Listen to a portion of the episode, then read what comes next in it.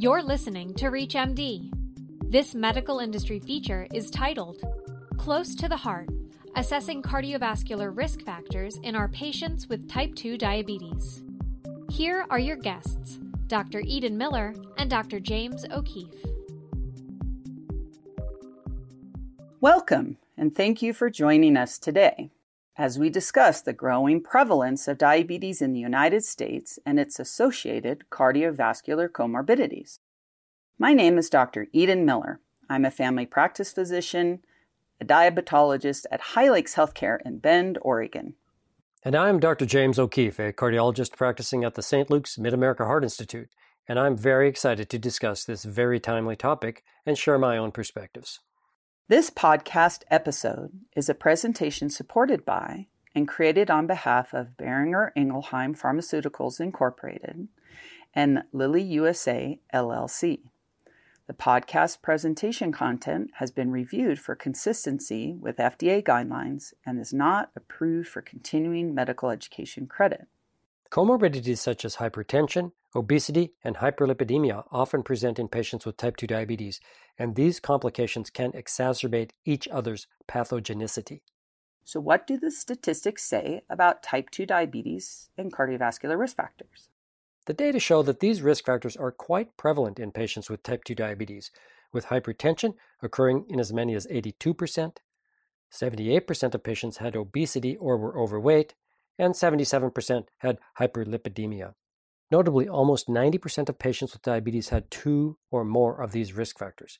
This is important because multiple comorbidities influence each other and are ultimately additive for risk of CV events. We will now review how current treatment recommendations and guidelines apply to the management of someone with type 2 diabetes by way of a hypothetical patient case.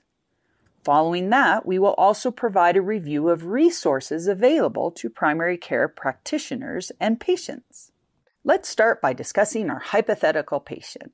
Her name is Patricia, and she is a 62 year old woman who needs a new primary care provider because of a recent move. She is visiting today due to some sinusitis. Patricia was diagnosed with type 2 diabetes seven years ago. Patricia is the type of patient I see in my practice all the time. She is currently on a biguanide and has hypertension. Her laboratory values show that her fasting glucose is within the higher range of normal, and her A1C is close to target. However, even though her A1C is close to target, A1C is not the only factor we need to consider. Her triglyceride levels are elevated, and she is showing symptoms of intermittent claudication. For the past few years, Patricia has complained of pain in her right calf whenever she walks more than five minutes, but there is no pain at rest. Her ankle brachial index was less than 0.9.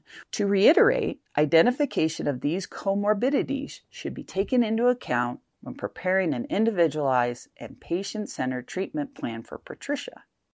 We need to think about the effects of these diseases longitudinally. Just as cardiovascular risk starts stacking up with multiple comorbidities, so too does it increase as the duration with diabetes increases. That relationship is linear, with no sign of slowing even at the three decade mark. This only reinforces the idea we mentioned before that early identification of cardiovascular risk factors and simply recognizing diabetes itself as early as possible is paramount. Now, for patients with diabetes who survive cardiovascular diseases or events, what is their outlook, Dr. O'Keefe? As it turns out, cardiovascular disease is the leading cause of hospitalization in patients with diabetes. In 2016, 22%, or approximately 1.7 million of the total hospitalizations of adult patients with diabetes were due to cardiovascular disease, including ischemic heart disease and stroke. Notably, beyond cardiovascular disease, additional risk factors for hospitalizations, including lower extremity amputation, hyperglycemic crisis, and hypoglycemia, further highlighting the burden that diabetes creates for patients. As healthcare professionals, we need to identify and recognize these cardiovascular risk factors in people with type 2 diabetes as early as possible. The risk of coronary heart disease, heart attack, or any heart condition is much higher in patients with diabetes. Again, This shows how these different diseases impact and exacerbate each other.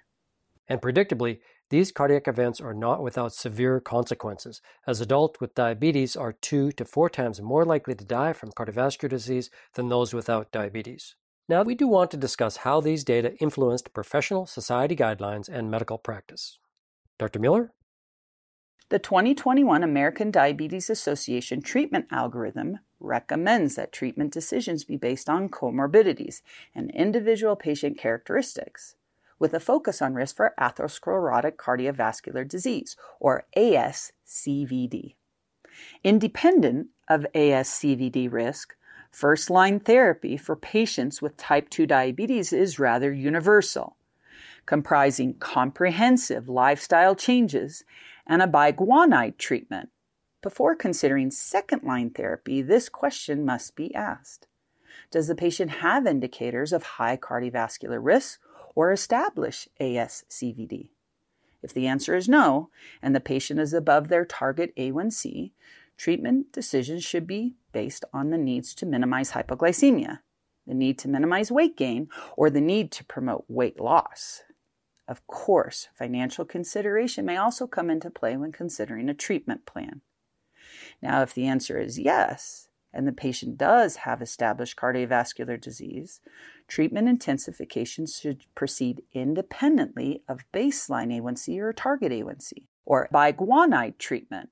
Whereas A1C had previously been used as a benchmark for treatment consideration, cardiovascular risk is now something that takes precedence and priority.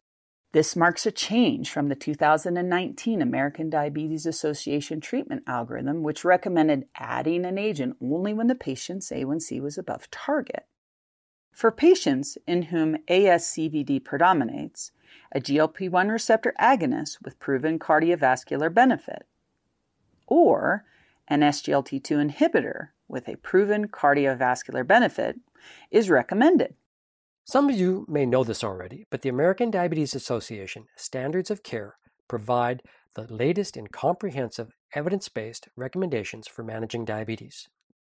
The Standards of Care is a living document with notable updates incorporated throughout the year based on newly available data. The American Diabetes Association has emphasized that the main goal of caring for patients with type 2 diabetes are to prevent complications and optimize quality of life. First, we start with an assessment of key patient characteristics, such as lifestyle and what comorbidities they might have. It's essential to consider the patient's clinical characteristics, of course, but we're also considering other issues such as their motivation and any factors relating to their culture or socioeconomic status. Then we consider specific factors that impact treatment choice. These might include individual A1C targets, complexity of the regimen, and selecting a regimen that maximizes adherence. During this process, it's of course very important to share decision making with the patient to create a management plan. This equates to educating the patient, seeking his or her preferences, and setting goals. Then it is time to align with the patient and implement that plan. During the course of treatment, monitoring the patient's clinical profile on an ongoing basis is essential, and one must provide the support necessary to keep the patient on the right track.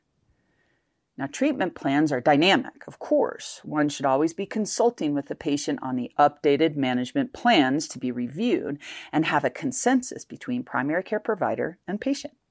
I want to return to something you said at the outset, Dr. Miller, about patient characteristics to highlight something very important and very relevant to the topic at hand. That is assessing patients' comorbidities.